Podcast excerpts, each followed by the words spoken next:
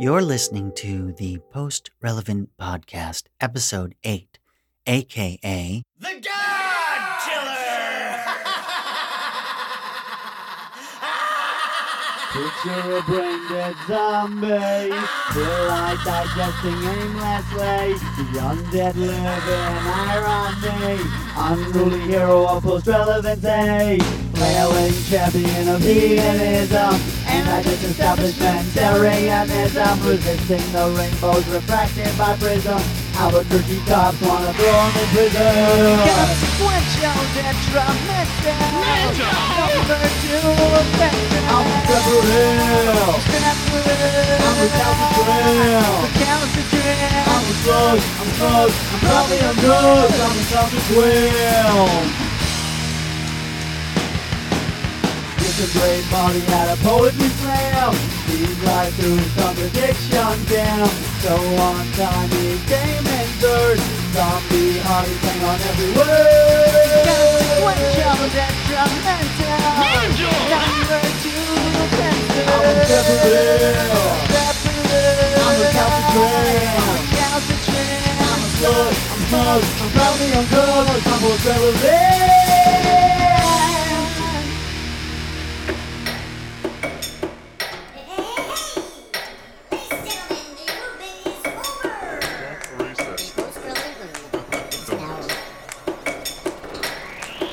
comes from nowhere and it comes back into nothing. Stupid looking movie with his pinky on the button. It comes from nowhere and it goes back into nothing. Post relevant movement gets behind all that is running. Your art, your writing, your culture is the shell of other men's ambitions. Ambitions beyond what you will ever understand. Or not. You're listening to the Post Relevant Podcast, a podcast for the end of the end of time with your host, Phil Ristino. Welcome back to the Post Relevant Podcast. This is your host, Phil Restino, trying a different kind of intro today. Uh, we are here at Rock Rimmon Manor with Brother Andy. How's it going, Brother Andy? Oh, hey, this is Andy. It's going okay. Andy's in the beginning of the podcast this week. Wow. Yahoo! I'm here visiting Brother Andy for a little while, and we're gonna, there's a good chance we're gonna have a big conversation, a big episode uh, where we talk about the uh, the final man and the three women in the uh, little hut, Uh-huh. and Sam confronting them, and finally meeting Sarah on the weird video phone and Yeah. all that. I've been doing research for that, but I also have not been doing research for that. Yeah, it's been a long time since we've done an episode. I think it's been two months Yeah, since we've had a conversation, you and me. sure. Yeah. We just sit in the room and don't talk to each other. Yeah. That's not true, though. we just haven't been. I've been very busy. Yeah. Andy's been busy. But yeah, it's been a little while. Uh, this episode that you guys are about to hear, I'm calling The God Killer. Ah, And so, uh, you know, I've re listened to it and edited it. So there's a couple cool things in it. It was recorded back in mid October.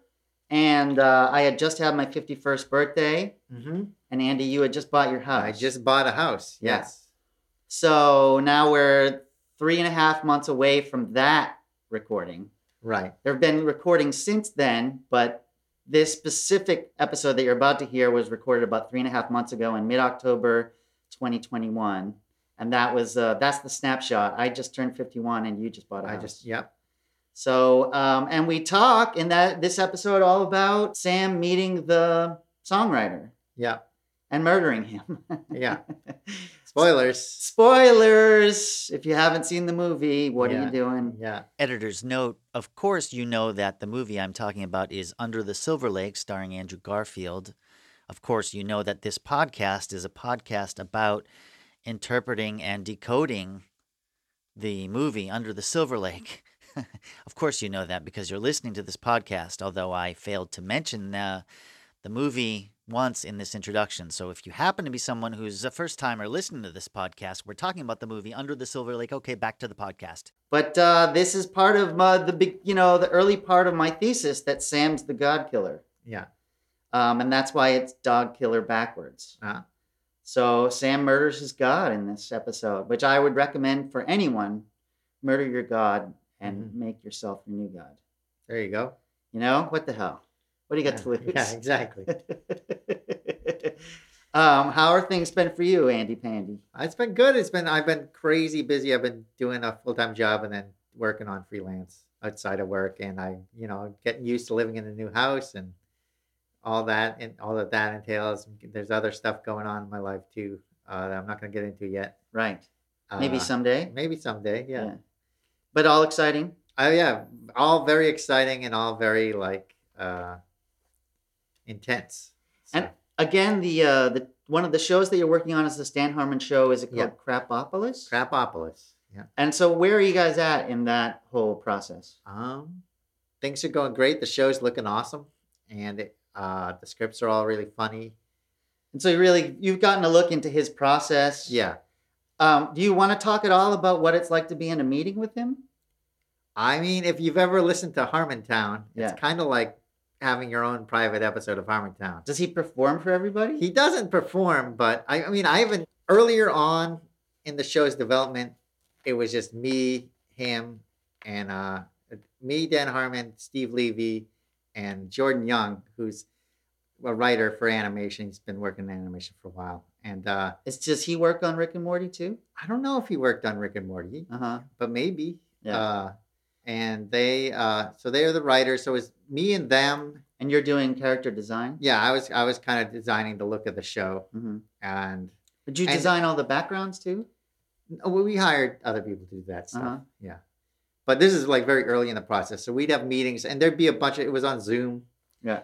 So there'd be a bunch of like producers and stuff just hanging out quietly in the background, and uh, and yeah, we'd have like two hour meetings, and most of the meeting was just Dan talking. Riffing. and like talking out the ideas Yeah. and talking about his thought process and and like talking over ideas for character designs and it was just really you know he's a he's a great talker so Yeah. it would be really fascinating to listen to him Did you ever DM a meeting? no a Uh, dungeon master meeting? yeah. no he was always in charge of the meeting i was Ah. just there to like listen You never like Basically. you're walking down a corridor. There's No. a trap door. There's a giant spider. no we never got to that point and then Uh. i haven't been in a meeting with him in months though so Yeah. since production really started Okay. kind of like And- stopped having meetings with him So all right. So that's very exciting. Everything's moving along. Um, your home is amazing. Thank you. You live in a beautiful area. We were walking through the snow in the woods Yeah, today, we and went and that we was followed beautiful. some some deer tracks and some rabbit tracks. Oh, and uh, yeah, we did. And um, on my way here a few days ago, I passed the Springfield Basketball Hall of Fame, which is a dome and an obelisk. Yeah, And in this episode, you bring it up yeah, that you had drove, driven past the Springfield Hall of Fame, and it's a dome and an obelisk. And in the episode before that recording, we had just been talking about the dome and the obelisk. So right. it was a nice little confirmation, Yeah, you know. So that's really cool. Trying to think if there's anything else that's really important in terms of what we talked about in this episode. Well, just in general, this episode is really about Sam meeting his God, the songwriter, and sort of the implications of all that. And also, Andy does a cold read of Ode to the lyrics Oh, to Ode to geez. Joy, yeah. which is really cool. Yeah. Um, I'm glad we got that performance out of you. so I'm a little nervous about hearing that again. no, it's awesome. I love it, and um, uh, that's something to, for the the listener to look forward to. Yeah, so that's where we're at. You know, this is the, my third episode of the new year. Uh, I'm trying to get stuff out weekly, but you know, generally I'll probably be releasing episodes, if not once a week, once every like ten days or something like that, as much as I can. Um, I'm here to try to do the research and get to the point before I leave Andy's house so that I'm prepared to do a huge reveal or whatever explanation of the whole Your final man theories. with the three women in the hut and what that all really means. And Yeah, So that's kind of one of my uh, objectives while I'm at Andy's palatial establishment. Um, so exciting days for the podcast. Probably in a few episodes, you're really going to find out about who Sam is. And that's another huge pivotal episode, just like the one about the moon goddess was. right. And in some ways, this episode, I think is super important because it really focuses on what the the, the true like heart themes of this movie are really about. Like his conversation with the songwriter is like the real some real revelation in the story about what what the the movie's really about, I Right. think, you know? And so uh, we we kind of like really dig into it and try to figure it out. And I think we actually make some real progress with it Excellent. between the two of us, we we nail a lot of detail work, trying to ex, you know ex, explain what we're looking at throughout. Sam coming into his mansion and uh, and uh, you know the chess game beforehand Yeah. and and then like the whole confrontation with the songwriter and what's really going on there. And I think we do a I think I think we do a decent job trying to explain what's happening there. So if you're really looking for clues into the movie and for big themes and stuff like that, this is a super important episode. So I would put this close to up there with the, some of the most one of the most important episodes that we, we'll do probably. Cool. Yep. So thanks for listening. We're gonna just jump right into the next conversation. Uh, I wanted to feature Andy in the beginning because I wanted to, I want to do something different, and also Andy's been such a huge pivotal figure in this podcast. So Oh, yeah. I thought it was time that he made his debut at the Whew, beginning. At the beginning. Wow. I Yeah. finally graduated. Yep. Yep. Um, and uh, a lot more awesome shit to come. So stay with us and enjoy the conversation. Tally ho! Tally Hawk.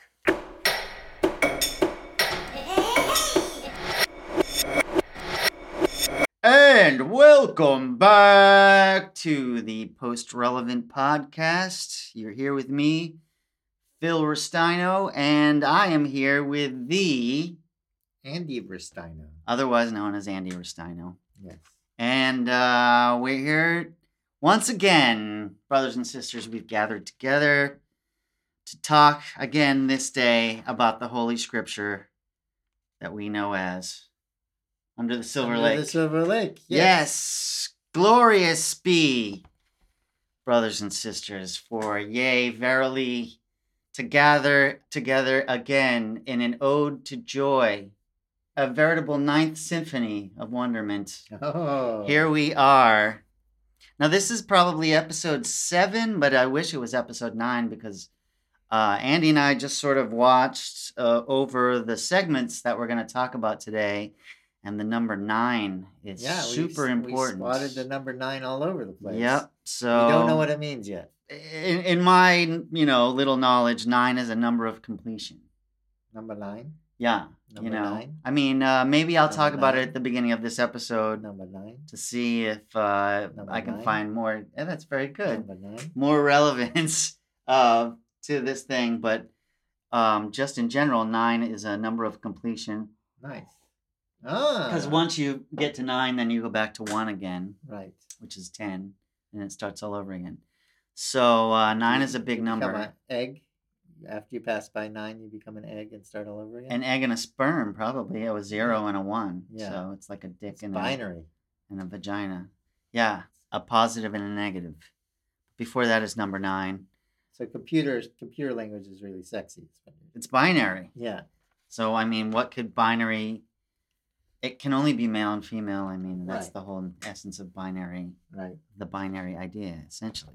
Uh, I've been having a really interesting time of it because I just turned 51 yesterday. Congratulations. Ah, thank you. I'm trying to find in my notes where we're gonna start. We just talked about Sam being reborn. Right, in but- the last episode. Oh yeah. Okay. Well, we talked about Sam being reborn, and um, that just reminds me of a couple little things that I thought of. Uh, you know how normally when we're talking here, I bring up a couple notes of like clarification. Right. So two things that I thought of, and these are just quickies. Let's hear him.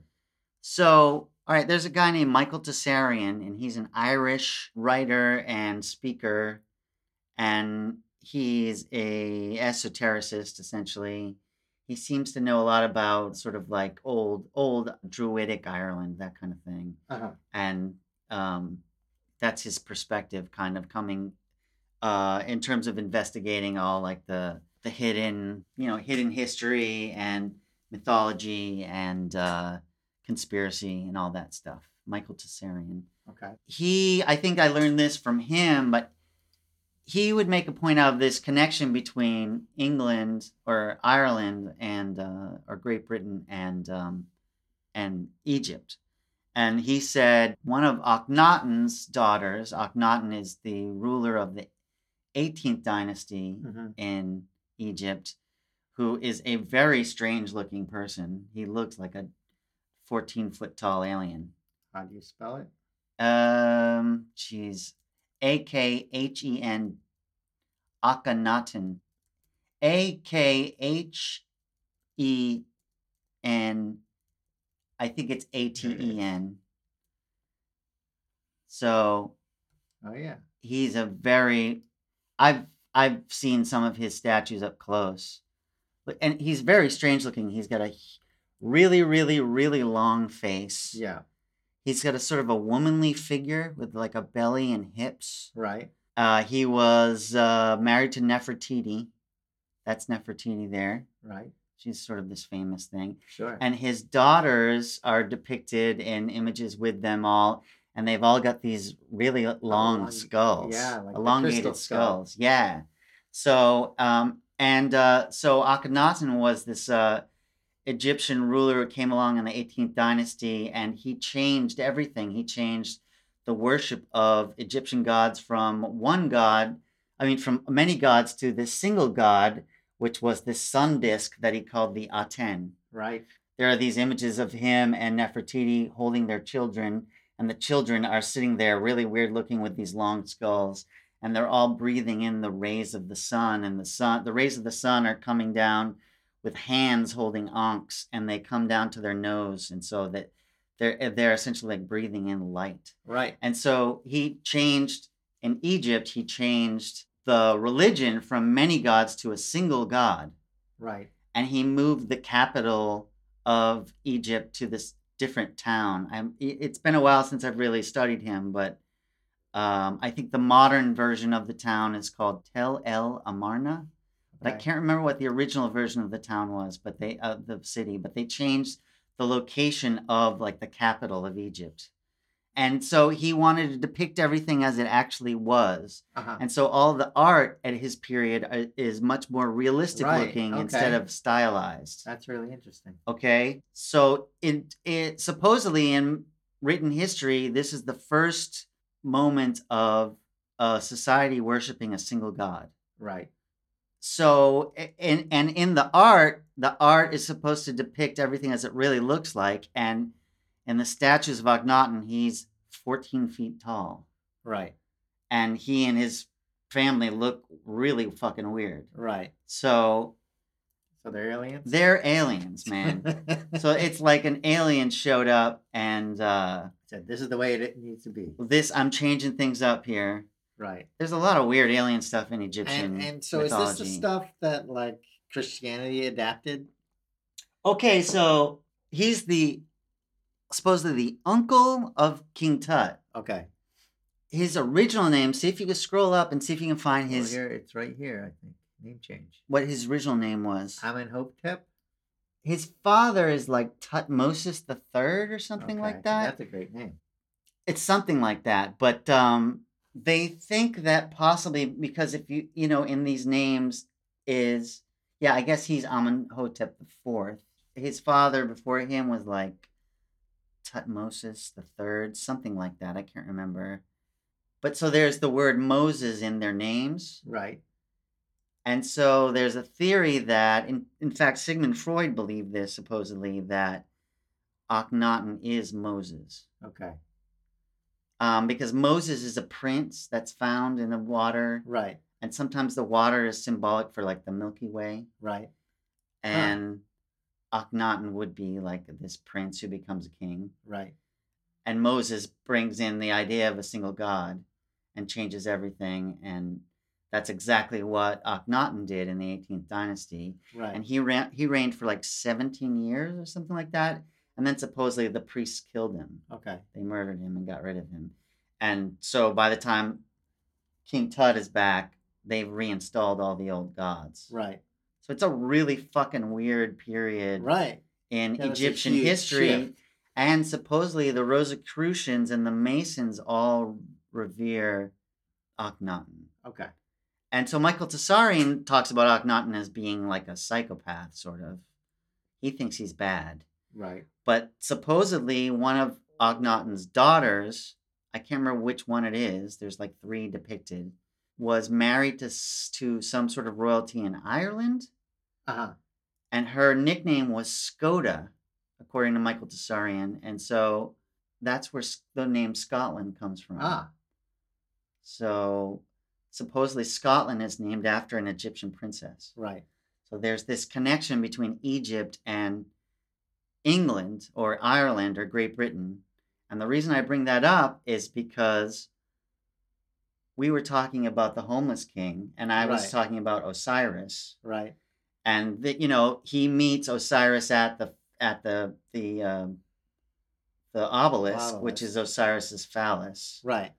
and and I think that phallus is there because he's shot out of the phallus and brought into the womb of the earth, and so he impregnates the womb and is, you know, and, and when he comes out of the earth, he's born again, right? So it's this Right. whole fertility ritual there, Right. I had mentioned while we were talking about it that maybe it's the horned god, or maybe it's the, you were talking about the green man. You brought Yeah, up the green yeah. man, and what I don't think I really clarified is that according to Michael Tessarion, the green man is Osiris, Okay. literally. Oh wow. Yes. Okay. And because Osiris, when he's depicted, is depicted as green Right. in the in the Egyptian So the- hieroglyphs. The uh, Well, you the thought homeless king. you thought the homeless king might be the green man, Yeah. this nature spirit guy, and I Yeah. thought he might be Osiris. It's the same what guy. I didn't clarify, according to this one historian, is that they are the same guy. Wow. Yeah. So I We thought that was figured neat. it out.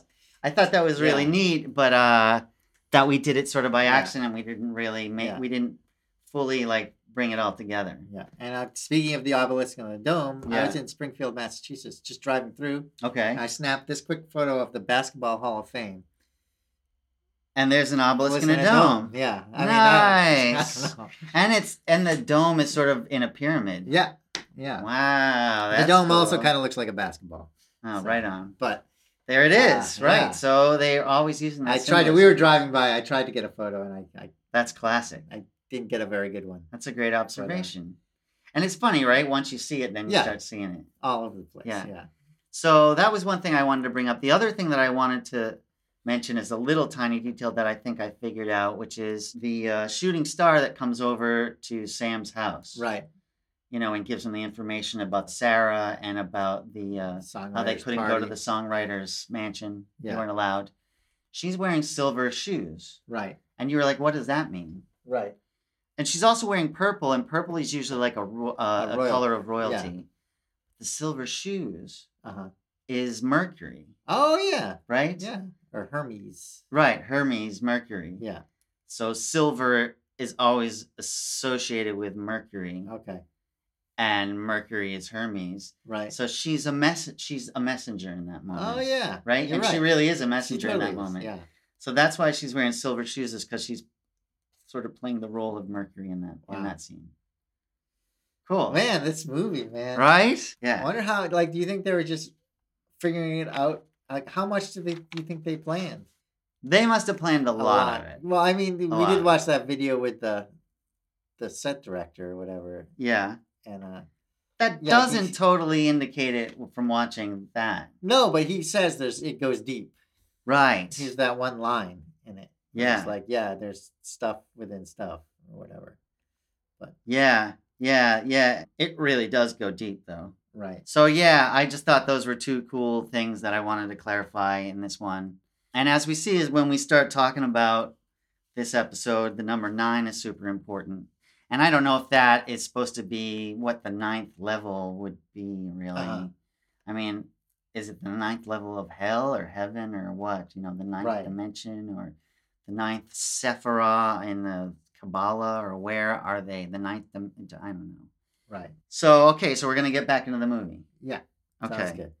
So uh, last that we've seen him, he's come up, out, he's emerged up out of the uh, the tunnel and drank milk in the Yeah. grocery store.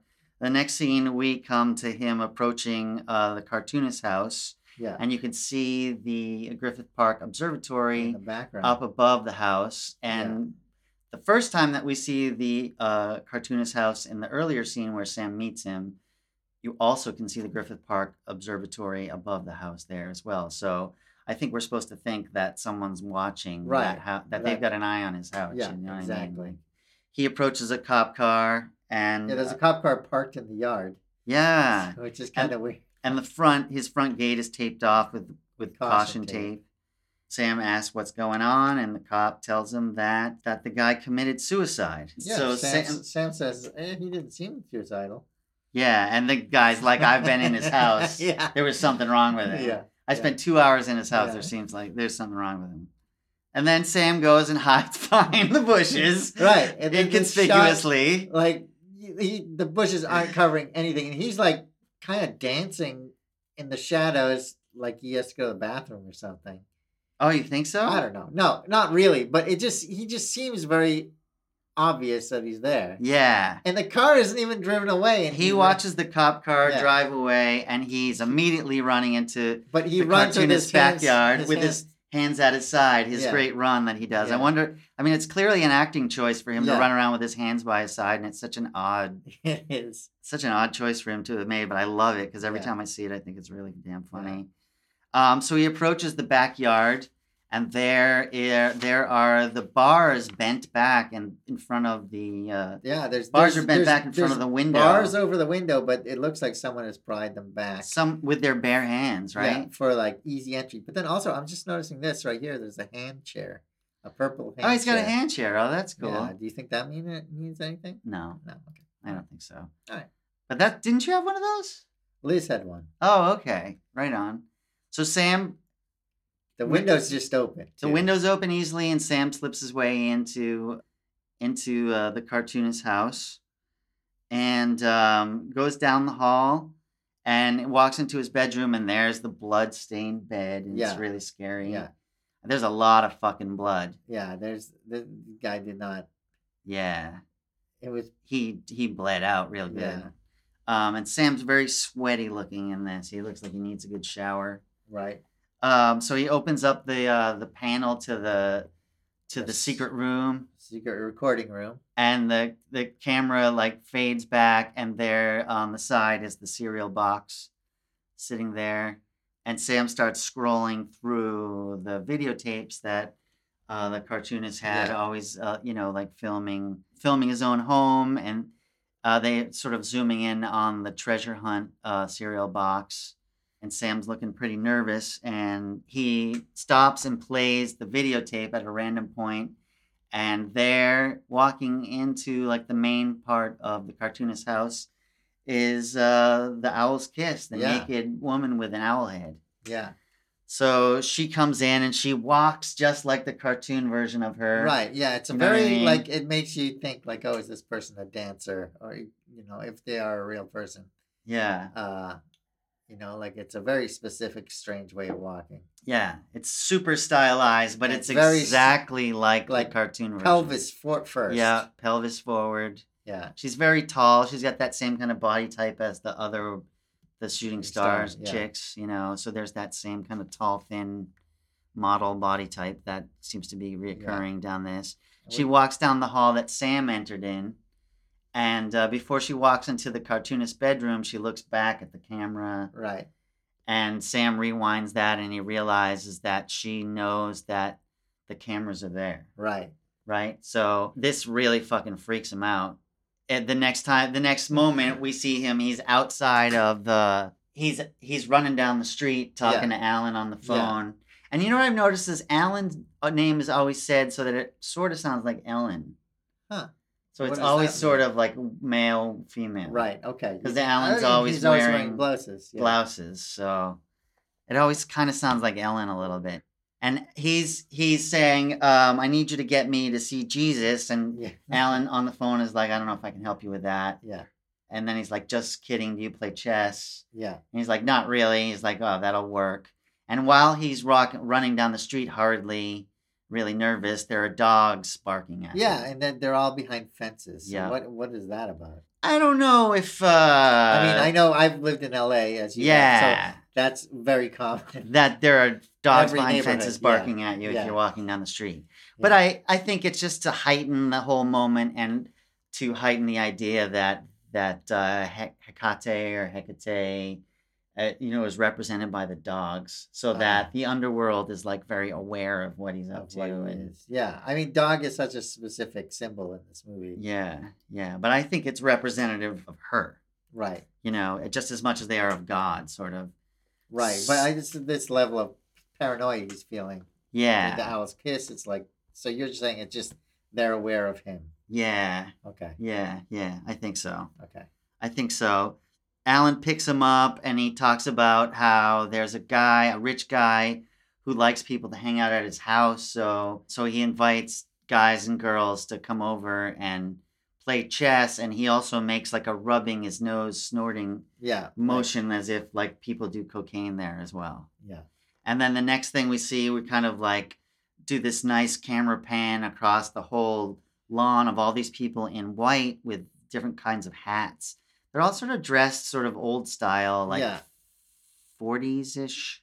something like that. Yeah, There's a there's an old Hollywood theme to the way they're dressed. yeah. And they're all at tables at chess tables playing chess. And Alan's like, Are you sure you want to make that move? And Yeah, or he says, That's a terrible move. Yeah. yeah. Um, and they're sitting around a pool too. Right. So- There's a pool. Yep, you're right. Sam grabs an orange drink, and orange seems to be a very important color in this scene. And he's kind of like scoping out the party. Yeah, So he's scoping out the two shooting star chicks, talking to some dudes.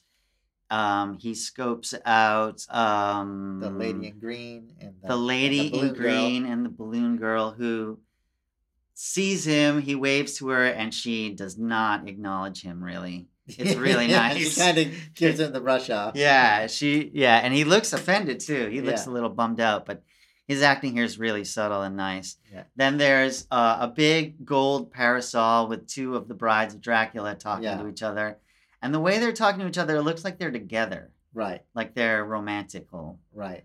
and they're kind of dressed like Flappers. sort of flappers ish, Yeah. but sort of between flappers and hippies. Right. I would say. Yeah.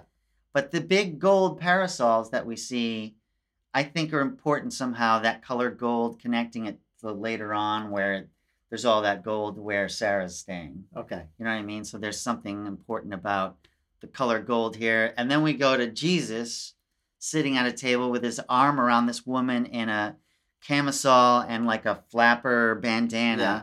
and flapper jewelry. And she's got flapper hair too.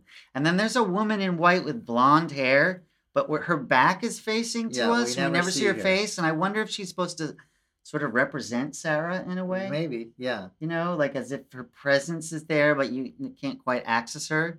But Jesus and the woman in the, the camisole are haloed by another um, gold parasol. And Yeah. Jesus is also drinking a gold Orange. drink Yeah. and something that sort of looks like wine or blood. And they've got gold and silver pieces. Yeah. They've got gold and silver um, Chess pieces. chess pieces.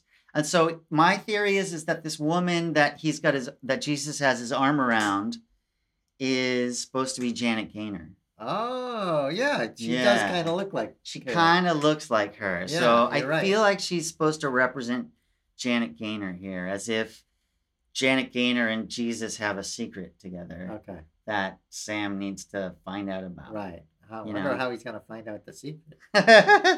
And there's all this stuff where like they're playing chess and Alan is saying stuff to him, mm-hmm. and like it's like right before he goes to confront Jesus, he's like, "Are you sure you want to do that?" And he's like, "Yep." Yeah. You so know, like- Jesus takes off to go do something. yeah. Um, and then Sam watches him leave and he makes a move and it's a knight move. Yeah. Ah. Yeah. It might be the exact same chess move that is the later chess move that's depicted on the bracelet. Okay. It might be the exact same move. Huh. Because that chess move is also a knight move. Right. And I've said before, episodes before, that this is sort of a knight's quest. Right. Totally. So, you know, and that Legend of Zelda stuff kind Yeah. of reinforces it. So I that's what he's doing there. He's doing a Interesting. knight's move. So he's just sure you want to do that and that and it's a sort of like a double entendre. Are you sure you want to make that move chess move and Yeah. you're sure you want to follow Jesus into the house? And Right. Sam's like, Yeah. Yeah. So now we cut to Jesus is sitting on a toilet taking a shit. Yeah. Is this a bidet over here? It's really low. It looks like a bidet. Yeah, it must be. Okay. It must be. Um, and Sam barges into the. there's a mirror behind the bath, the, the toilet as Yeah. well, and pulls Jesus off. Okay, so right here, he pulls Jesus off the toilet by his legs, yeah. and then we zoom into his shit Yeah. in the bowl. And I have this, and so it's shit It and piss. Feels like it's so it's like a- shit and gold right. right? Shit and piss. And I think it's a reference to uh what's his name? To Holy Mountain. Oh, a Jodorowsky. Yodorowski, Yeah, Jodorowsky. where there's that whole alchemical scene where they're trying to turn shit into gold. Huh. Yeah. That's it. Because there's a whole Jesus thing in that movie as well. Right. You know, there's Jesus is a big figure in in Holy Mountain as well. I'm trying because this looks like a symbol. It's a circle. with It's like a dot. circle with a dot under it, but I don't know what it Uh, is. Maybe it's a hobo symbol. Oh, you think so? I don't know. I'm just reaching for. It's such a. I mean, because there's no reason to show his poo yeah, in the no, toilet. it's so specific and so gross. Yeah, and but I I kind well, of maybe it's a Jesus. It's he's got a a halo. yeah. It's kind of like a halo. Yeah, sort of. I don't know. But um, I kind of liken it to this yo- to like a reference to Yodorowski's Holy Mountain. That's what Right. it keeps on reminding me of is like that alchemical moment in the Holy Mountain where they're trying to turn shit into gold. Right. Yeah, if you find something about the hobo symbols or something like that, let me know. I will. But so now Sam is beating is like he's got Jesus like pinned to the floor with his knee, and Jesus is mostly naked. Yeah. And so, you know, he's always depicted without a shirt on, and now he's mostly naked and he's lying. And the way he's shot, it's almost like the Pieta. Right. You know what I mean? Yeah, Where yeah, yeah. Jesus is dead in Mary's Yeah. arms. Yeah, like his legs are kind of bound together. in a Yeah. way, and Yeah, so I think that the way he's positioned in this scene is supposed to kind of be like the Pieta. interesting. Yeah, because you know, at, at the very least, he's supposed to be naked and he's bloody and he's being beaten up and stuff, and so I it certainly seems to like that a reference to like the depiction of Jesus being sort of crucified or something like that, Right. you know. And Sam's beating him up, and he's like, "Oh, why are you hitting me?" And um, Sam's totally s- like this is. I feel like maybe Psycho. his scariest moment. but it's still a very the way he interrogates him here is a super private. dick Private. Yeah. Yeah. Exactly. moment. You yeah. know what I mean? A PI moment where he's really Yeah. um because he he he grabs he grabs his hand and he's twisting his hand. He's like, Tell me Yeah. you wrote the song Turning Teeth. Yeah. There's secrets in the Yeah, song. Yeah. What are the codes? Mean? What are the codes? What does the underground tunnel mean? right? And um Jesus is just like, I don't know. Yeah. I also I you know, I wrote down in my notes that the shit in the toilet could be a, the alchemical symbol for the sun. Huh. I don't know if that's true or not, but it kind of reminds me of that a little bit. You know, so Sam's beating him up and torturing him and he's like, "Tell me about the songs. Why'd you write the why'd you put the codes in the songs?" Right. And Jesus uh, Jesus is like, "I I didn't I didn't I didn't write those songs." Sam mentions like three different songs from the album. Well, And- no. He says which ones. He oh yeah, he says, "Which ones didn't you write? yeah. eh, Which and- songs did they they gave me those songs? The Yeah. label gave me those songs." Yeah. Is what Jesus says. yeah.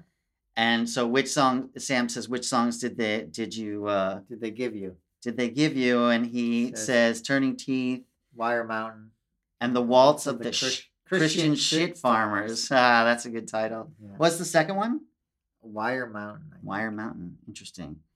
And so uh, Sam says, "Oh, all the hits," Yeah. and he says, "Like, there's no reason to demean me, Yeah, man." Yeah. and he tortures him a little more. And then Jesus tells him that the songs were delivered to him anonymously by the label. He's not supposed to ask any questions, and that he doesn't know who wrote the songs, that it was just an important piece of music given to him by the songwriter. And Sam's like, The The songwriter? songwriter. Yeah. Yeah.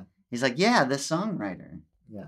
And Wait. so now we see Sam running down the steps in the backyard with his arms to his side Yeah, again Yeah. and he approaches three shooting stars. So it's the balloon girl and the other two shooting stars, and he's like, "Hey, you know that house where that songwriter was supposed to live?" Yeah. He's like, "Can you take me there?" Yeah. And the uh, redhead with the silver, who had the silver shoes, she looks really like She almost looks sort of turned on by that. She's like, yeah, Yeah. sure, whatever. Yeah. Cool. She thinks it's cool that he wants to go and Yeah. check it out. So and, And she's wearing like leopard print. so and- is and- and Alan. furs.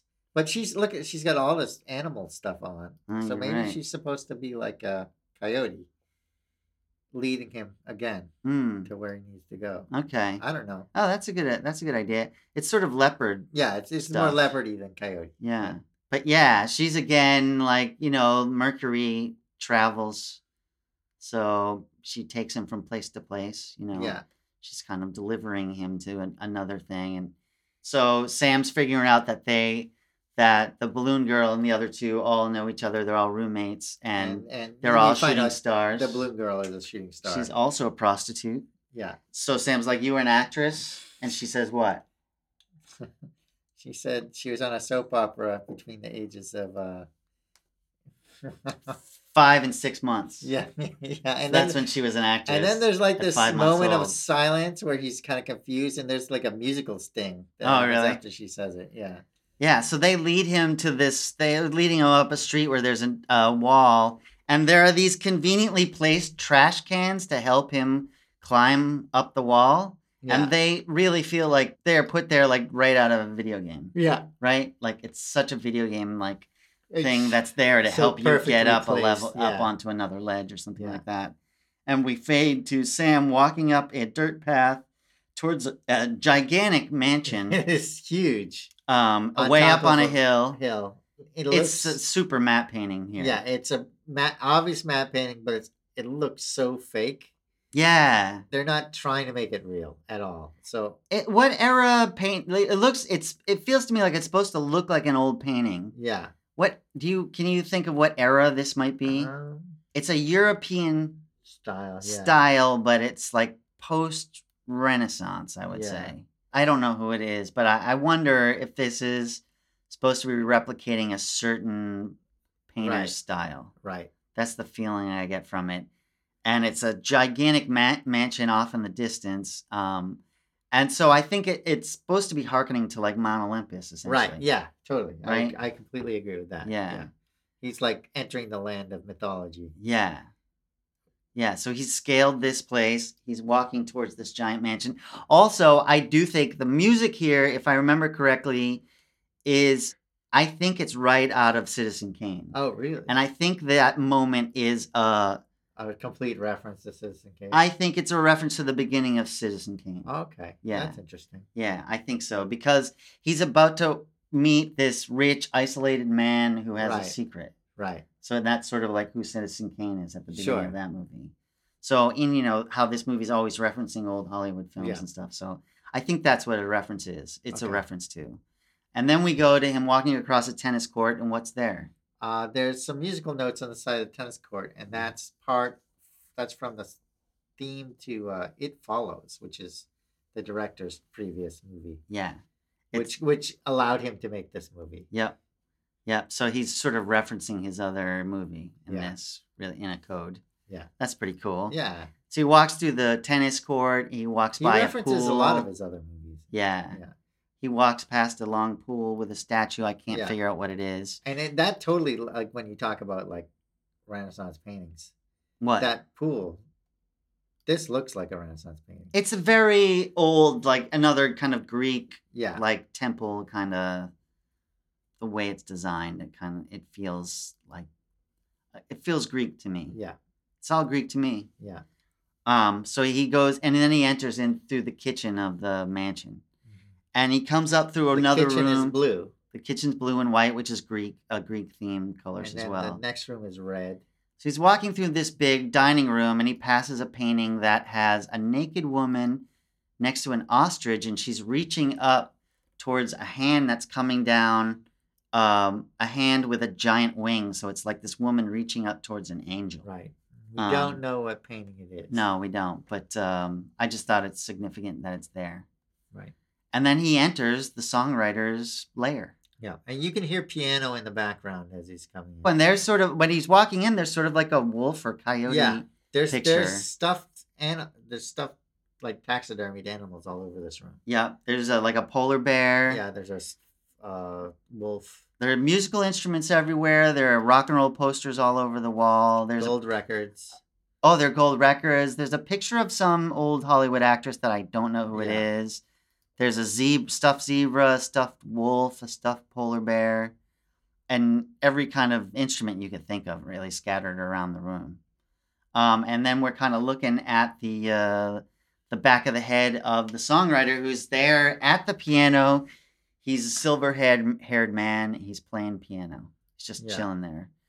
And in my mind, he's clearly waiting for Santa. Right. Yeah, He it definitely knows- feels that He way. knows he's coming. Yeah. He's not surprised that this stranger just walked into his house. So yeah. who knows how often that happens? But I, I don't think it happens very often. So No. I think because of all the stuff that Sam's been doing and he he figured out the song, yeah, right? Which led him towards uh, the Green Man Osiris and to Yeah. going underground and seeing the, the the the temple underground there and right.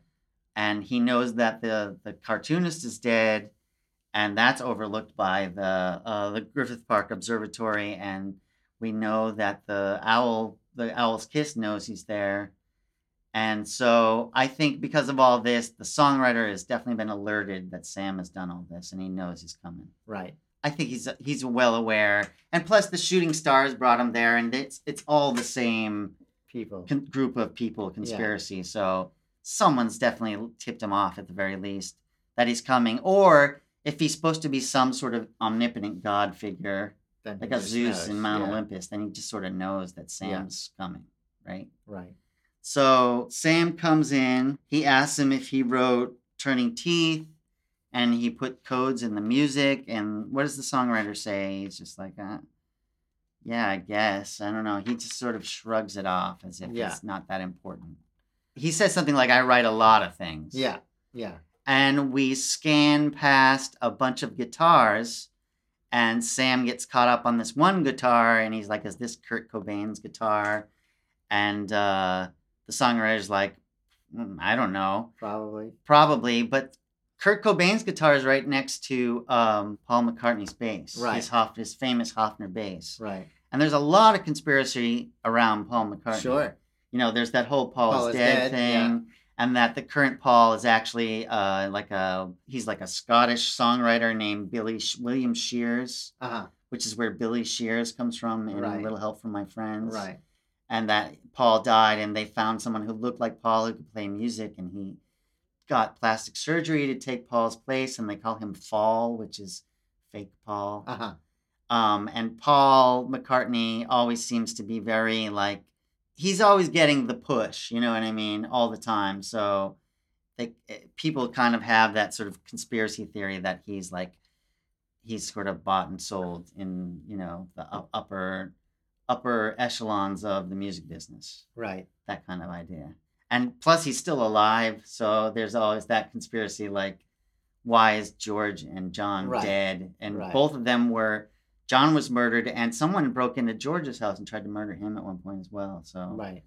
um, Owl's kiss. but why? Yeah, but why is Paul still alive? I, Yeah. anyway, Right. there's a lot of weird conspiracy around Sure. Paul, and that there's conspiracy around that the Beatles didn't possibly write some of their songs right. and um, there's an idea that the Beatles are part of a whole push with the British invasion to get drugs into the culture. Huh. Yeah, Why would they push that? because they wanted to destabilize the family unit. Okay. So all the protesting with Vietnam and they wanted to destabilize the hippie culture, which was making headway into actually protesting against the war and they were very anti-establishment and right. But wasn't drug black- cultures already established in the hip- hippie culture? I don't know if it was all about drugs necessarily. I mean, it was probably there, but they were making a lot of headway. Are you thinking it's Buddy Holly's I don't guitar? know. It's not. Okay. I, I was just wondering what some of these other guitars. like- that steel guitar. Yeah, I Like, don't know. whose I that mean, is. if if they're doing Paul McCartney's guitar, Yeah. and Kurt Cobain's, then I feel like these other guitars have to be someone else. there's another steel guitar next to Paul McCartney's bass, and Andy's trying to figure out what it is. But yeah, there's an idea that the Beatles were sort of a plant to help push uh, drug culture into the youth culture to destabilize the whole hippie movement that was making a lot of political headway. And they all that's also the theory around um, what's his name? Uh, Helter Skelter there. Right. What's his name? Oh, Ch- Charlie. Charles Manson. Yeah. That that was also there to ruin the the idealism of hippie culture and ruin and have it so that people just saw them as like pests. So and Charles nuisances Manson was and- a plant. Uh, well, there is CIA connections with Charles Manson. Ah. actu- uh, uh, Charles Manson, actually, yeah. Weird. There's a lot of there's definitely um, scholarship around that. So yeah, Charles Manson has a lot of weird fucking Right, It history. does. Yeah. He's fuck, it's really He was, fucking uh, weird. So Brian and Wilson's. he was roommate also for a while. songwriter, right? Yeah. And he auditioned for the Monkees. And, Yeah. But yeah, they think that there ha- was CIA. Uh, there's some sort of CIA relationship with Hmm. Charles Manson, so that he could have been another.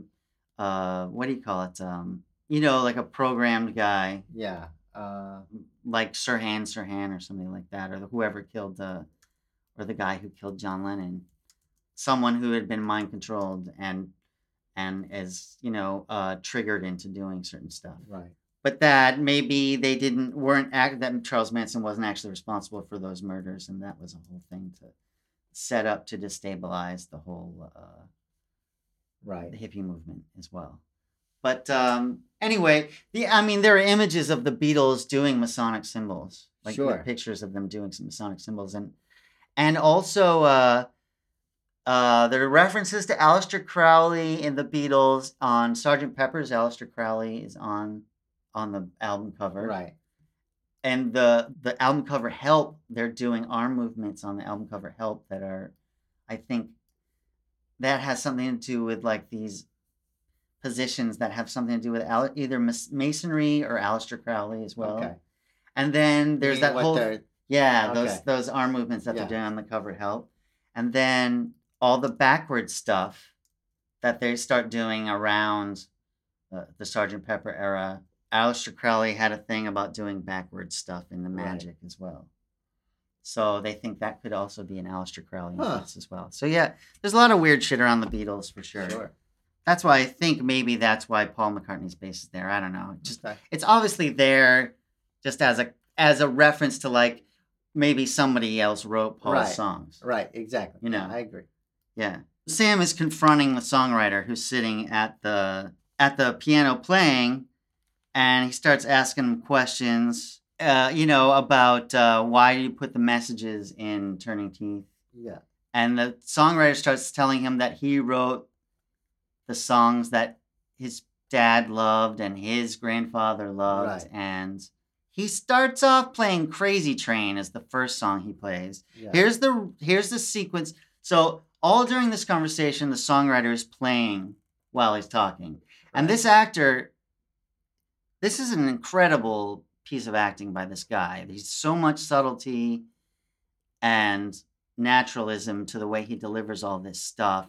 And there's also a real depth of experience that you feel off of this guy. Like he's a truly old man who's seen a lot. Right. You know what I mean? Right. But And knows but a how lot. does he look in the movie? I mean, it, it looks like a person wearing old man makeup though, but really good old man makeup. it's awesome old man makeup, but it definitely looks like a guy wearing old man makeup. And the, the actor, I looked him up online, this actor who's playing the old songwriter, and he's probably in his 40s, so he's a much younger man.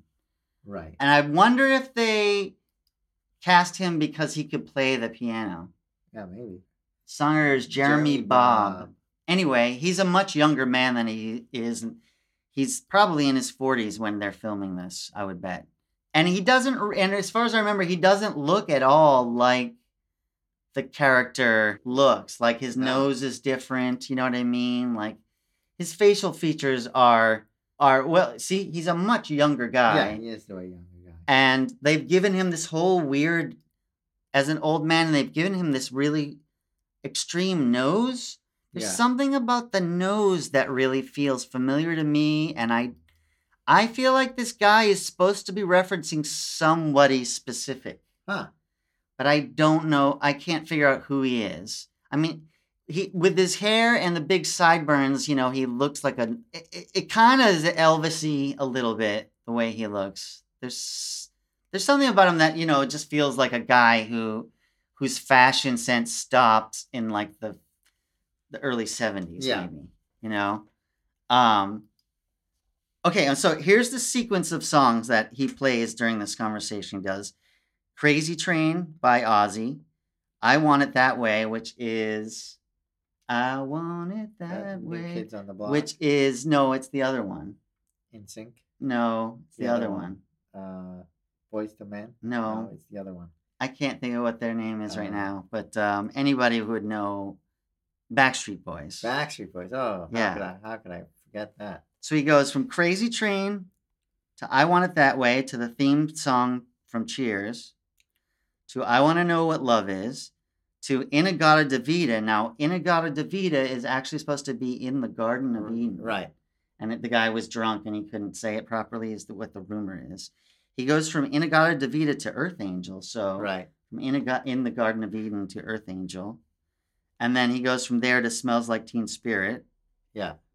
Then he goes to Push It, I Love Rock and Roll, Where Is My Mind by the Pixies. Yeah.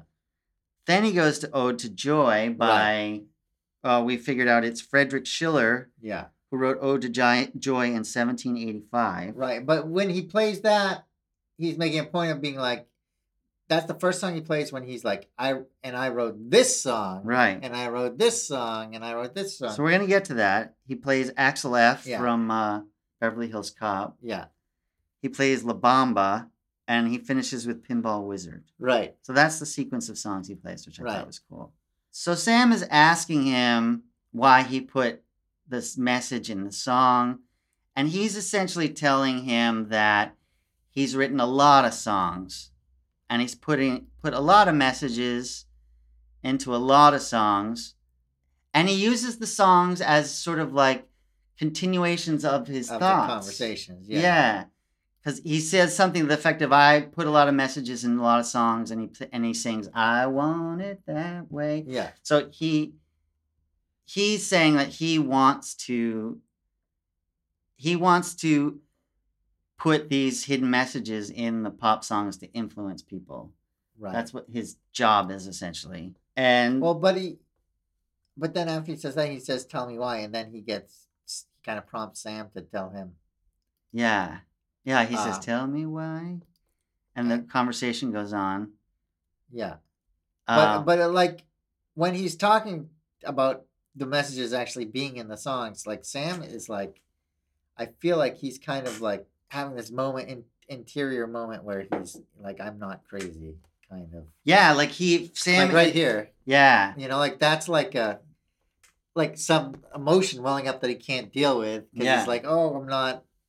It's all real. it's real. yeah. W- That Sam's theory that there was hidden messages in these things that are for other people is Yeah. absolutely right. Yeah.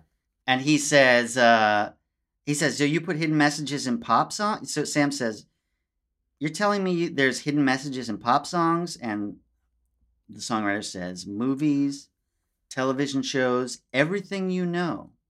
And he says, I blow my nose on in a Kleenex and out comes your wedding song. Right. Yeah. Um, And then he plays I Want to Know What Love Is. yeah.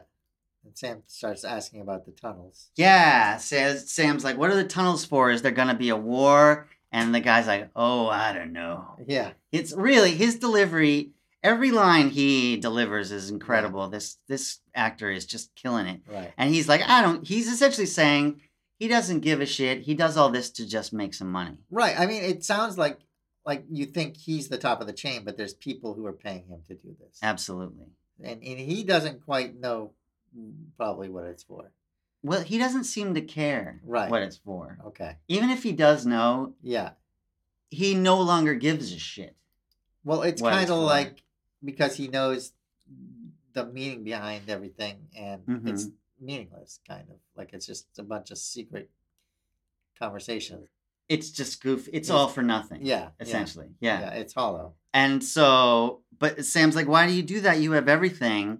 And he gives this beautiful beat of like, no, Yeah. I don't. It's essentially being like he knows, even though he's this super rich man, you know, who has all this success, he he's there's something missing from Yeah. his life as well. Yeah.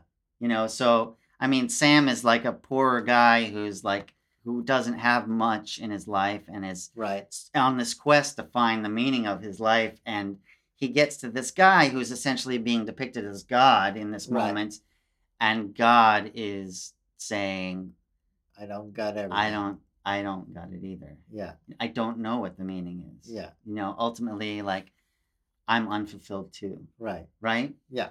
and he's an old man who's seen and done everything and presumably at the end of you know closing on the end of his life and it feels like this really poignant moment of ultimately he doesn't know why it's all this way Right. you know Yeah. even though he knows what's going on Right. this conspiracy is happening and it's real and it's that they've been toying with culture for decades Right. but that it's all for nothing and what is that's empty that's such an empty Right. you know, ultimately an empty gesture, an empty life Right. that he's lived in a way. Right. And he's alone, Yeah. right? In Yeah, this and moment. a- so he, and again, a like giant Citizen, house. yeah, like Citizen Kane. Yeah. He's like got all this, but he has nothing. Yeah. You know. So uh, Sam shows him the picture of. Oh, he goes, "What's the?" He says, "He says I don't always worry about what the message is. I just pass it along. I slip it in between the notes, hide it away for people that know it's there." Yeah. which is a beautiful line. He says, I don't care what's fashionable or cool. It's all silly and it's all meaningless. I created so many of the things that you care about, the songs that give your life purpose and joy. When you were 15 and rebelling, you were rebelling to my music. Right. But before he says that, Uh-huh. he shows a picture of Sarah. Uh, do you know what happened to this girl? He just says she's pretty. Yeah, and he starts playing Earth Angel. Yeah. But Yeah. he which is a reinforcement of Sarah is sort of uh, this angelic figure Right. the whole time. right, but it seems like he doesn't know that Jefferson Severance is dead in Yeah. quotes. He doesn't know that what's going on with No. this, with what's happened to Sarah and Jefferson Yeah, Sevens. no. He doesn't. He's not aware of any of that. Yeah. Apparently, he doesn't give a shit. Yeah. And there's something that he says about the rebellion. We have to find that part. It's coming up, I think. Okay. When you were 15 and rebelling, you were rebelling to my music. Okay, so he says he's re- you're rebelling to my music, and he starts playing "Smells Like Teen Spirit," Yeah. and uh, he's like, "That song wasn't written on a guitar; it was uh, written right here on piano by me, Yeah. and I did it somewhere between a blowjob and an omelet." Okay, so a blowjob and an Yeah. omelet, sperm and egg. Yeah. There's that The obelisk and the the the the dome. dome, and the obelisk, the Yeah. male and the female, the Right. fertility yeah. s- Ritual. the fertility ritual. Yeah. there it is again. Yeah. So I did it, but somewhere between a blowjob and an omelet. Yeah. Sperm There and is the no egg. rebellion. He goes, okay, this is it. There is no rebellion. There's only me earning a paycheck. Okay, so I kind of look at this moment, and especially because that line has been inserted. You know how there's this thing uh, in rock and roll about selling your soul to the devil that Right. goes as far back as uh, Robert, uh, the blues musician, Robert Johnson. Robert Johnson, who met the devil at the crossroads and sold his soul to the devil Right. to learn to play the blues. So that idea is introduced over and over again in rock and roll, selling your soul to the devil. Right. And he's talking about the rebellion. And so he says, There is no rebellion, there's only me earning a paycheck. And so who led a rebellion against God was Lucifer Right. and was cast out of heaven. And so I I have this kind of theory that while the songwriter is sort of Sam's god in a way because he's So he's the creator Satan? he's the creator of all Sam's uh mythology in his life essentially, you know, like Yeah. he's created all the things Yeah. that he loves, right? So he's essentially created Sam's identity. Right. But he's like an evil god Right. right? He's like, right, and there's all so- these stories of musicians making deals with the devil. So Right. It deals with him. With writing the him. songs. Yeah. right. Okay. So he's Satan essentially. right. He's kind of uh, the anti-god. Right. Yeah. So he's got everything, but he is nothing. He's rebelled against God, and there and there's this whole idea of like the people that run the world secretly are these Saturnists or Satanists that they're they're Luciferians. They are at war with God, and they're rebelling against God, and they're trying to be God. So they've Right. rejected God, and they're trying to create reality in their image instead.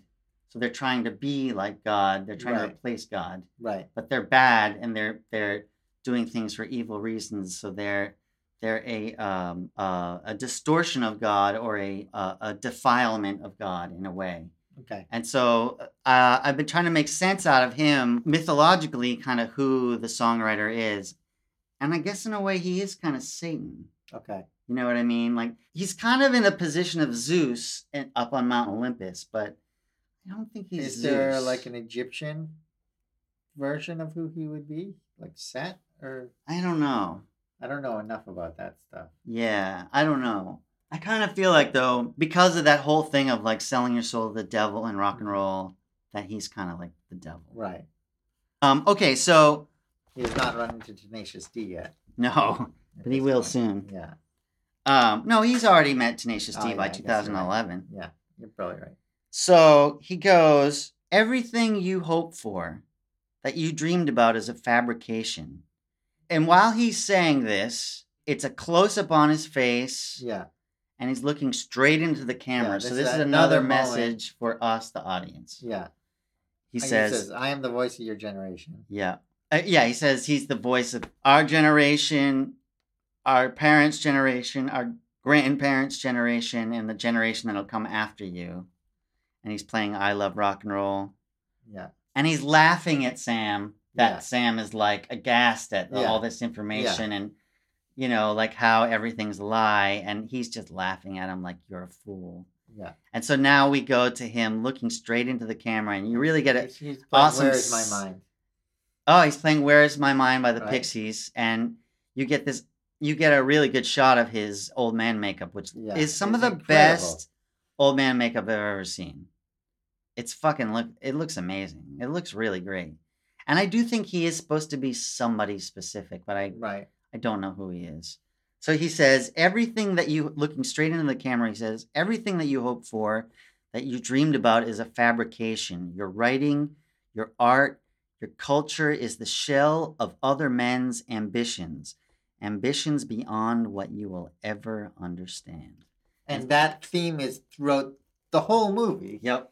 Like all every scene is reinforcing this. It's like just Yeah. this empty culture on top of this older culture. Yep. And so this is like, again, one of those moments where we, the audience, are supposed to get the filmmaker's thesis. Like, if there's uh, anything that really represents what this whole movie is about, I think that's the moment. Right.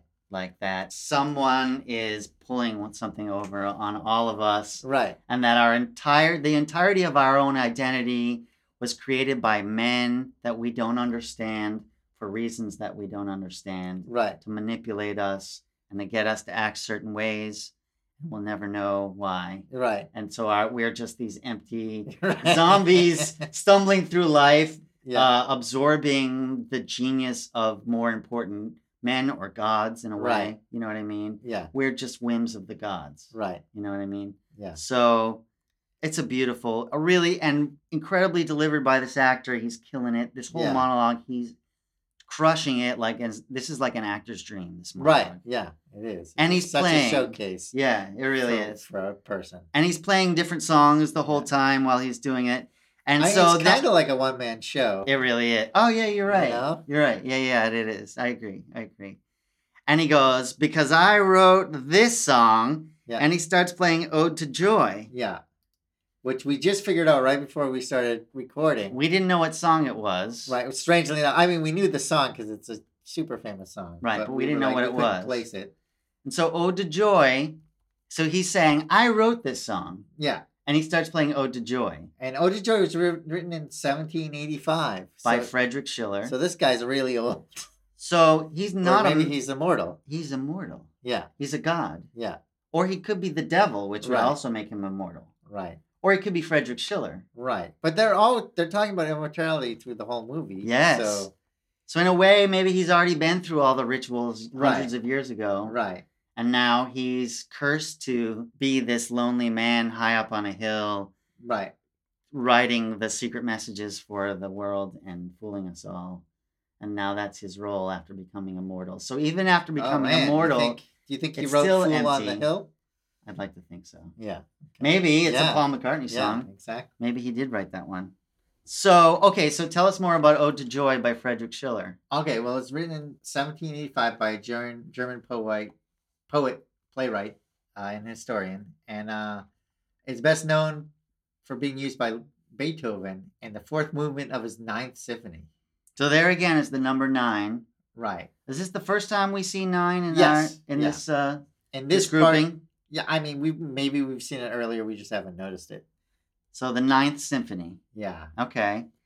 Written by Frederick Schiller in 1785 and then used by Beethoven in his ninth symphony, which is his last symphony Yeah. in 1808.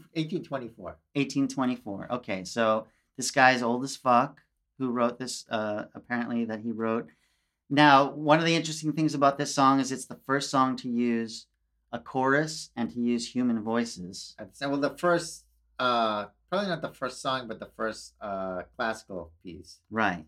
to do that. To It's- have a chorus and to use voices. Yeah, it was S- a big deal. So, apparent so that's almost like the first pop song. Right, exactly. Yeah. Yeah. What else do you know? I don't know. I don't know nothing. Uh, Okay. Okay, so Andy's going to read. You want to uh, read yeah, the, why don't you- you the better lyrics to read Ode it. Mm-hmm. to Joy? Do you want to do it? I guess so. All right, Andy's gonna read the. These are the translated lyrics to I'm "Ode gonna to read Joy." some of them. We're, I don't know if we're gonna go through the whole thing. Yeah, just do it. Okay.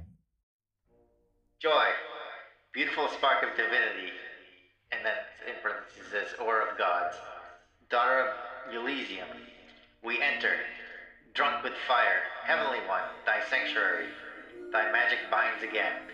What custom strictly divided, all people become brothers, where thy gentle wings abide. Whoever has succeeded in the great attempt to be a friend's friend, whoever has won a lovely woman, add his to the ju- jubilation. Yes, and also whoever has just one soul to call his own in this world, and he who has never managed to slink weeping from this union. All creatures drink of joy at nature's breast. All the just, all the evil, follow her trail of roses. Kisses she give, she gave us and grapevines, a friend, proven in death. Ecstasy was given to the worm, and the cherub stands before God. Gladly, he, his sons fly. And that's S U N. S, not S O N. Ah, Gladly, his, his sons fly through the heavens' grand plan. Go on, brothers, your way, joyful. I used your way, or I guess my way. Uh-huh. Different. Sorry. Joyful, like a hero to victory, be embraced, millions. This kiss to all the world, brothers. Above the starry canopy, there must dwell a loving father. Are you collapsing, millions? Do you sense the creator world? Seek him above the starry canopy. Above stars, he must dwell, or must he dwell? So there's this reference to Elysium, and that's Yeah. again. I think we're coming back to like the Greek mysteries again, Right. you know, and uh, were there are they saying like drunk on fire? Drunk with fire, they say, and that drunk with fire is like a reference to the Holy Spirit. I think. Uh, you know, fi- you know, like uh, when Jesus comes back after Right. he's resurrected, and all the apostles have fire above their head. right. It's like the Holy Spirit, you know, like the, the crown chakra. It's going off, and they're all like connected to God. Right. So, um, I don't know. It's just a really amazing poem, Yeah. but it, it does have this sort of like Greek mystery references in it as well. Sure. Yeah, so that's it. So he wrote that song from uh, Right. Beethoven's Ninth Symphony. Right. So he goes from Beethoven's Ninth to uh, what's the next song? He goes, I wrote that, and he I plays- wrote He plays the music to this. Beverly Hills Cop.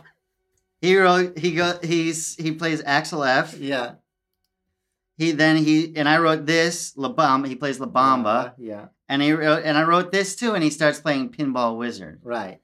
and so he's riffing on Pinball Wizard, and Sam start and he's, just laughing, at him. laughing. And Sam's like, "Who's paying you to write those songs?" And he's laughing. Who's paying you to write these songs?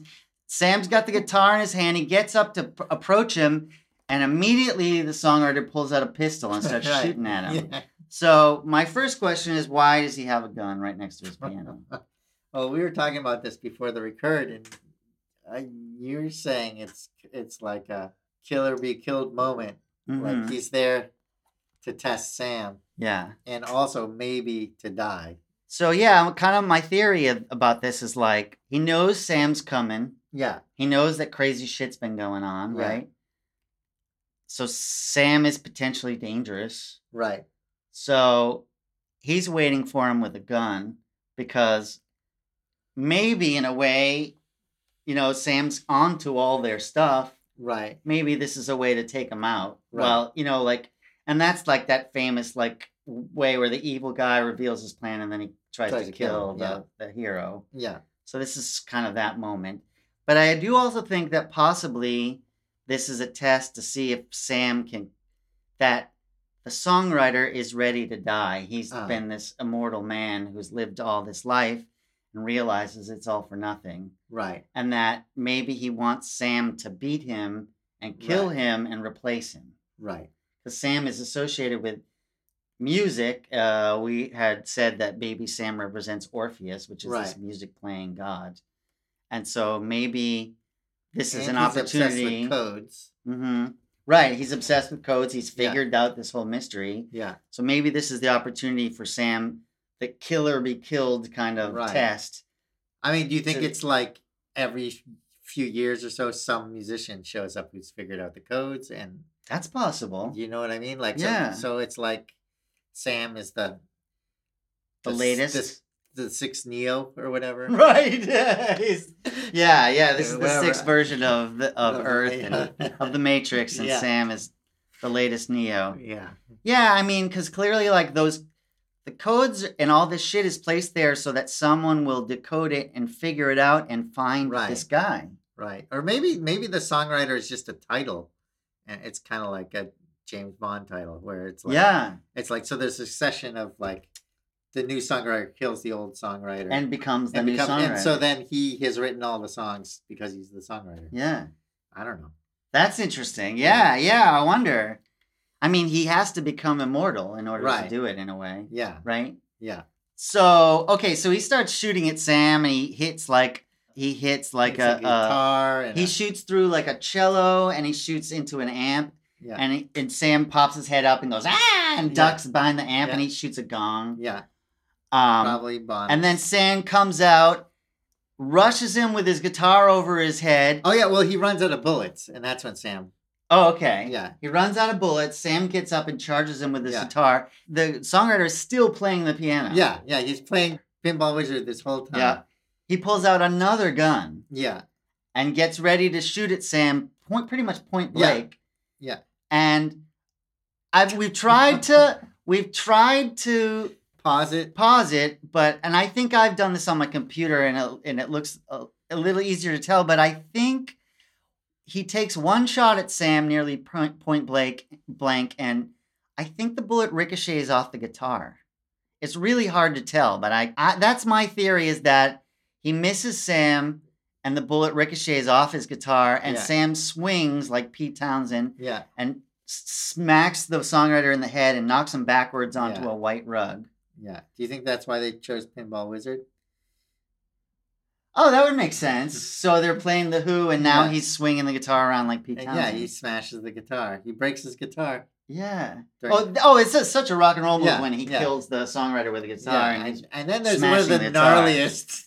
So this is really expertly done, where the songwriter's head is perfectly, you know, like in the he's he's lying on the white rug, Yeah. and he's sort of almost peacefully looking up at Sam, who's about to swing the guitar on his head, and the guitar comes down and smashes his face into like a soup. Yeah. Like it's it's completely fake it's looking, so gross and fake. but it's really effective because just the moment before he looks completely real, Right. So it's a really nice digital effect, I think. It always Yeah.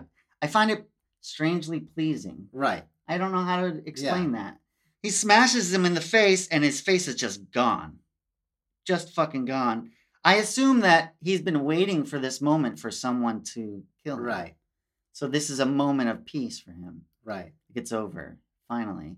Finally, he's, he head can turn into soup. and um, we circle uh, Sam from below. So we're seeing like the cathedral ceiling of the the room as the camera spins around Sam, and Sam is in a blood frenzy as he clubs uh, the songwriter's head into mulch. Yeah. And there's blood splattering all Yeah. over Sam, and his He's- he's guitar like breaks in ecstasy, half though, while he he's- looks yeah, like he's in an e- ecstatic state Yeah. um and the song is like a weird heavenly distorted version of turning teeth i think at Yeah. that moment. Yeah. it's an incredible fucked Yeah. up scene Yeah. It's total, and it's out of nowhere also. Yeah. So, it, it the first time watching it, it's really surprising.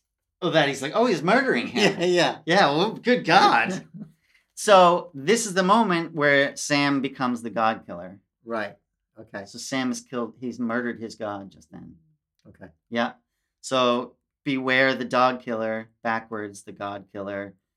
Sam is the god Okay, killer. So he wasn't the god killer till now. He has become the god killer. Okay. He's killed his god. And and that's how you become god as, as Yeah. well as kill your god, Right. right? So you take his place Right. essentially. And So then- you go and from then- worshiping God to yourself in a way. Yeah.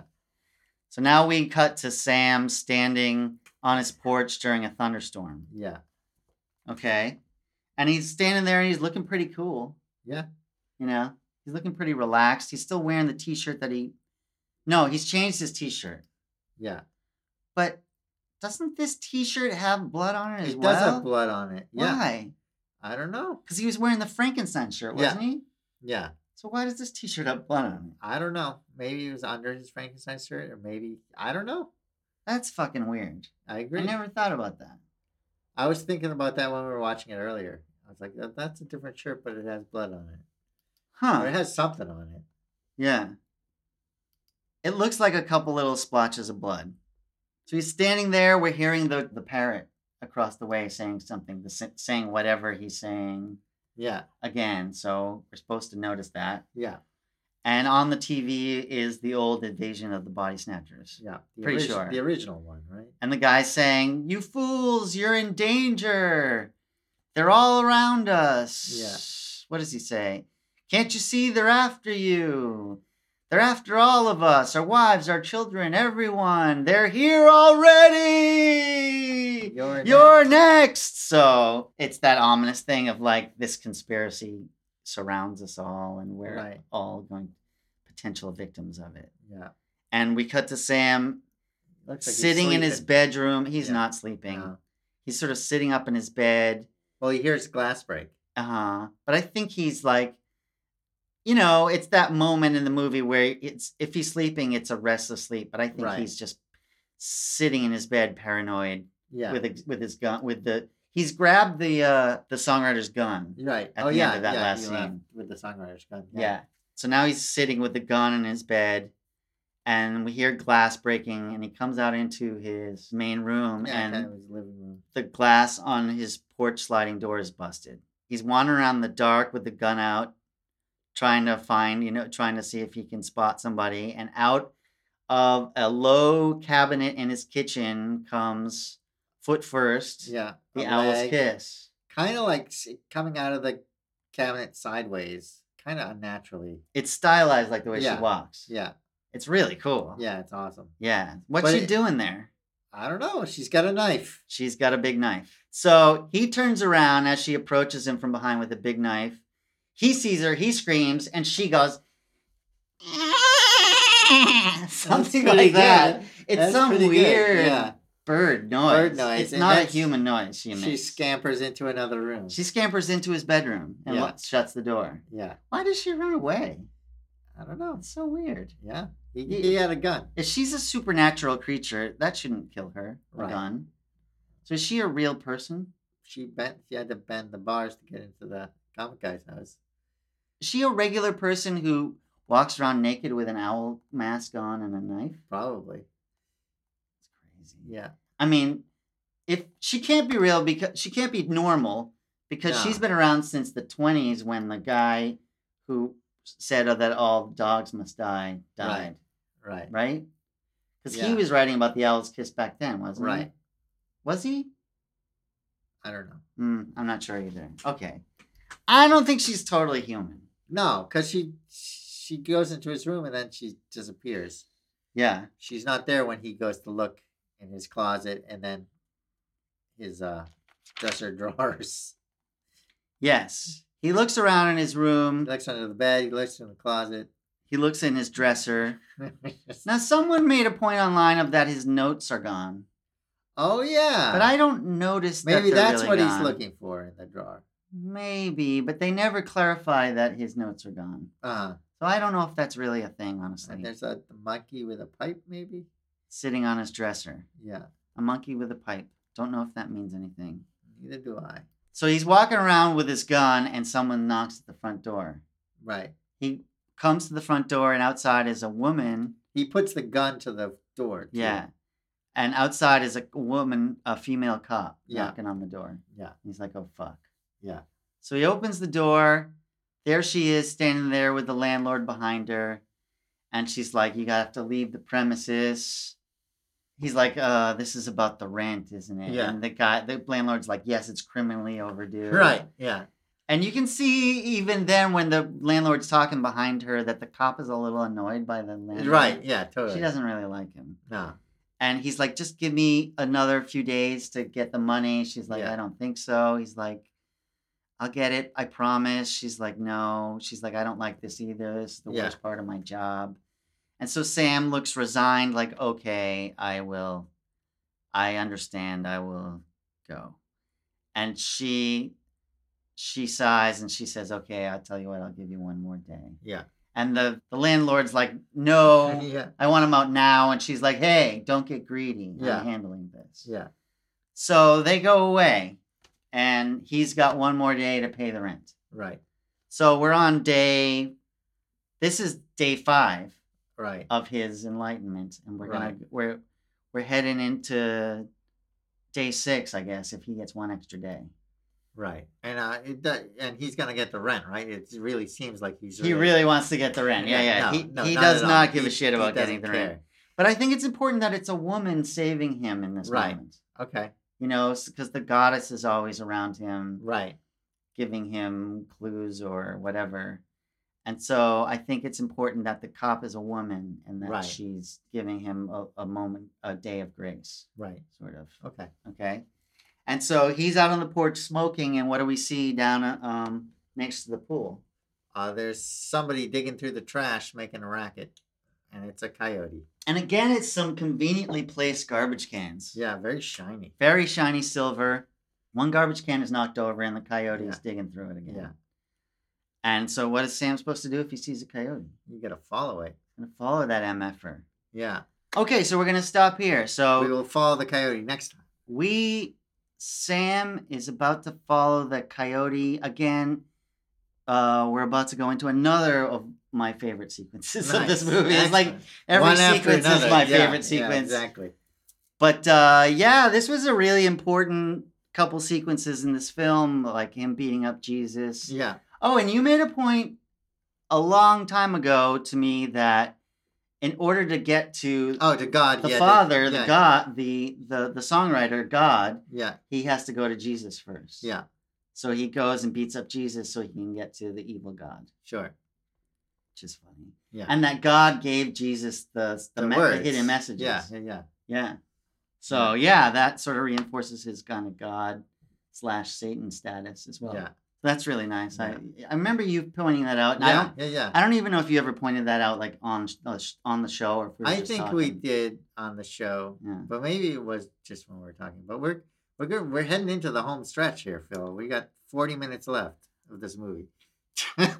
Oh my god, we oh we still have forty minutes. Holy shit, dude! well, thirty nine minutes and thirteen seconds. wow. Oh, which is probably closer to like thirty minutes. Yeah, you Oh know, yeah, if you after after without credits. yeah.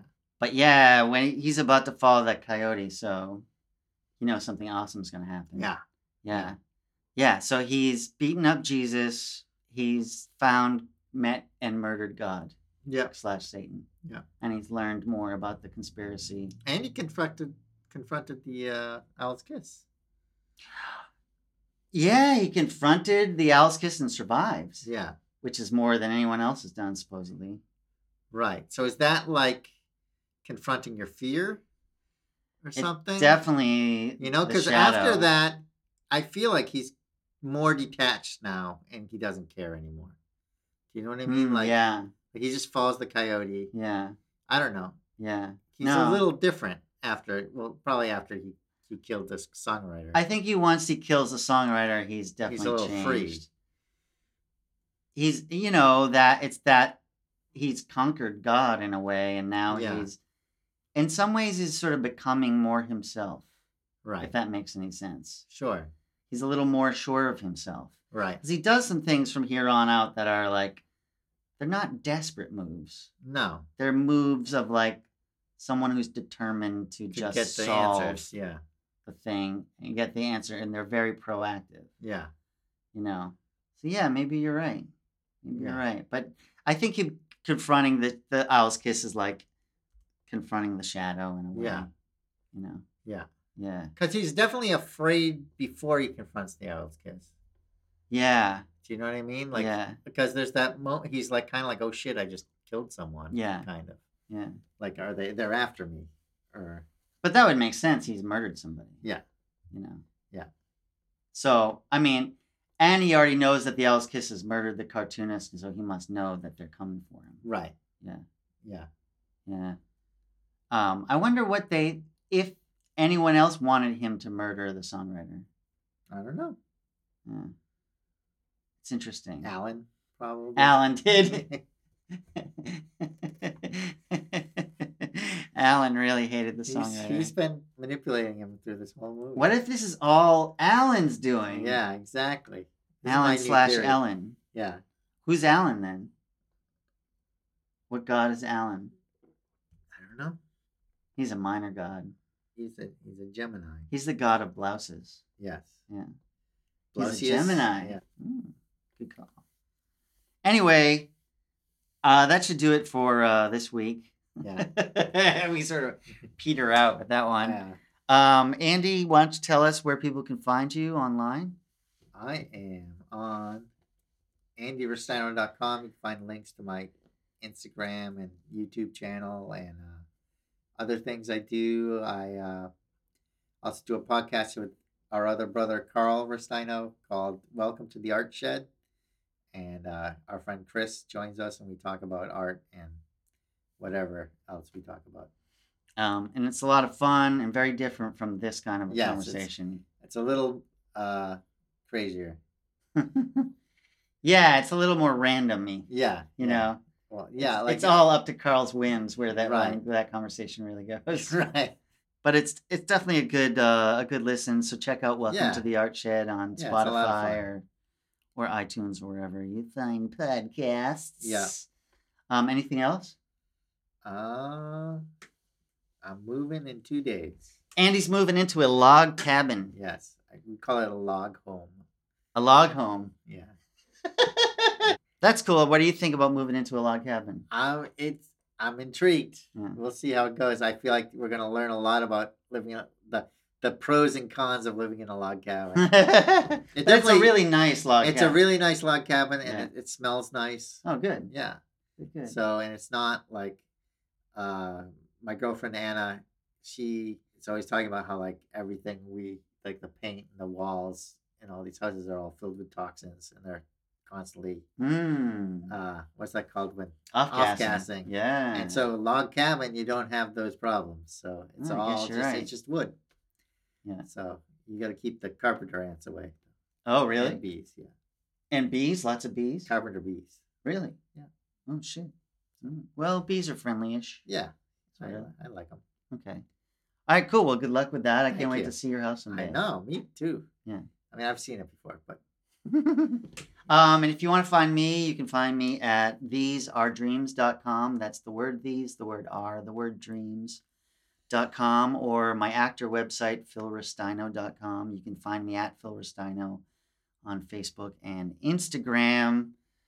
Um, and uh, this is, you know, a day after my birthday. I just turned 51, and I will soon be releasing the first episode of the Post Relevant podcast.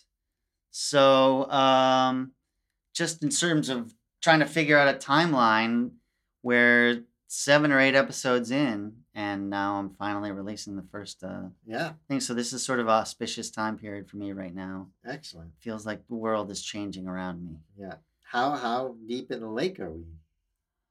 Uh, we're up to our neck. Wow, the we lake. went we, we We went from chest to neck. Yeah. So we're yeah, we're right at the Adam's apple. Uh, Holy moly. Yeah, so we're Oh. I have a feeling in the next episode we're gonna take a dip in the silver lake. we're going in, man. Yeah. We're going in. Yeah. Yeah, and it just gets deeper and deeper from here. So thank you all for listening. I hope this is still entertaining for y'all trying to decode this crazy ass movie. We had no idea that it would take that we'd even get 8 episodes into this thing. Right. because it's this is episode seven, but it starts with episode zero, so we're Yeah. really eight episodes in. I guess next episode we'll talk more about the number nine and why in this sequence nine is very important. Um, So is this, this is actually episode s- eight. mhm. The next episode is actually episode Episode nine. but it'll be episode eight Right. technically because the Technically. first episode is episode zero. Right. So yeah, so it'll makes it'll be that we talk more about nine. Then we'll have to remember to do that. So note to the future: talk about nine. Yes. Um, but Nine. But thank you all for listening. Hope you're still digging this. I hope that we're still unveiling a lot of mysteries for y'all. And uh, you know, watch the movie. Yeah. Uh, make sure that if you haven't watched the movie by now and you've been listening to this, you really should watch this movie because you'll enjoy what we're doing way more. Right. But that's it. Stick with us. More to come, more mysteries to unveil, more gods to murder as we wade neck deep and tiptoes trying to touch the bottom as we sink further under the silver lake. See you later. Ta ta, troopies. Ta ta ta, champy. Later. That's going to do it for episode eight of the Post Relevant Podcast The God Killer. Have we slain your gods? Let's make some new ones. Maybe we can make them nicer. I wouldn't mind. I only want gods that like me.